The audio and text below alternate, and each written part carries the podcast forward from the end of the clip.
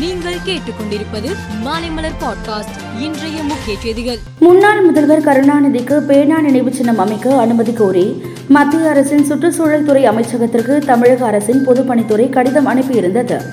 தமிழக அரசின் விண்ணப்பத்தை பரிசீலித்த மத்திய அரசு பேனா நினைவு சின்னத்தால் ஏற்படும் சுற்றுச்சூழல் தாக்க மதிப்பீட்டு அறிக்கையை தயாரிக்க அனுமதி வழங்கியுள்ளது. இந்த அறிக்கையை விரிவாக நான்கு ஆண்டுக்குள் தாக்கல் செய்ய வேண்டும் என்று தமிழக அரசுக்கு மத்திய அரசு கடிதம் எழுதியுள்ளது. அனைத்து அனுமதிகளையும் பெற்று அடுத்த கட்ட கட்டுமான பணியை தொடங்கலாம் என்றும் தெரிவித்துள்ளது. இந்து சமய அறநிலையத்துறை அமைச்சகம் சார்பில் சென்னையில் நடைபெற்ற வள்ளலார் முப்பெரும் விழாவில் முதலமைச்சர் மு ஸ்டாலின் கலந்து கொண்டு சிறப்பு தபால் உரை லோகோ சிறப்பு மலர் ஆகியவற்றை வெளியிட்டார். அப்போது பேசிய அவர் திமுக அரசு ஆன்மீகத்திற்கு எதிரானதல்ல என்றும் தமிழ் மண்ணின் சமய பண்பாட்டை அறிந்து திமுக அரசு செயல்படுகிறது என்றும் தெரிவித்தார். வேலூர் மாவட்டம் பொன்னையில் அரசு ஆரம்ப சுகாதார நிலையத்தை சுகாதாரத்துறை அமைச்சர் சுப்பிரமணியன் மற்றும் நீர்வளத்துறை அமைச்சர் துரைமுருகன் ஆகியோர் ஆய்வு செய்தனர். அப்போது தவறு செய்பவர்களை கன்னியாகுமரிக்கு மாற்றுங்கள் அப்போதுதான் ஒழுங்காக பணியாற்றுவார்கள் என அமைச்சர் துரைமுருகன் ஆவேசமாக கூறினார்.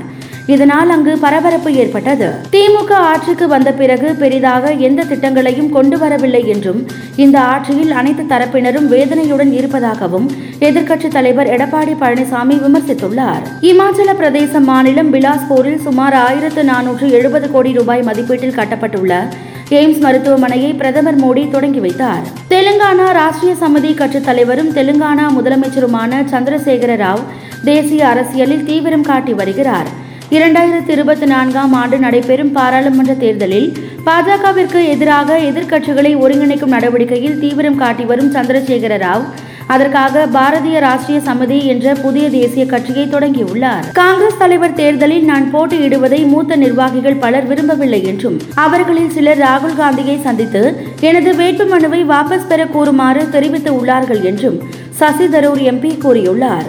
வேதியியல் துறைக்கான நோபல் பரிசு மூன்று பேருக்கு பகிர்ந்து அளிக்கப்படுவதாக நோபல் பரிசு கமிட்டி அறிவித்துள்ளது.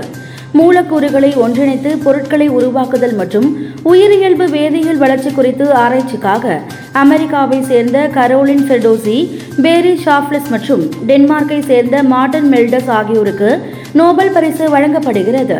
மக்கள் ஜனநாயக கட்சி தலைவரும் காஷ்மீர் முன்னாள் முதல் மந்திரியுமான மெஹபூபா முப்தி வீட்டு காவலில் வைக்கப்பட்டு உள்ளார்.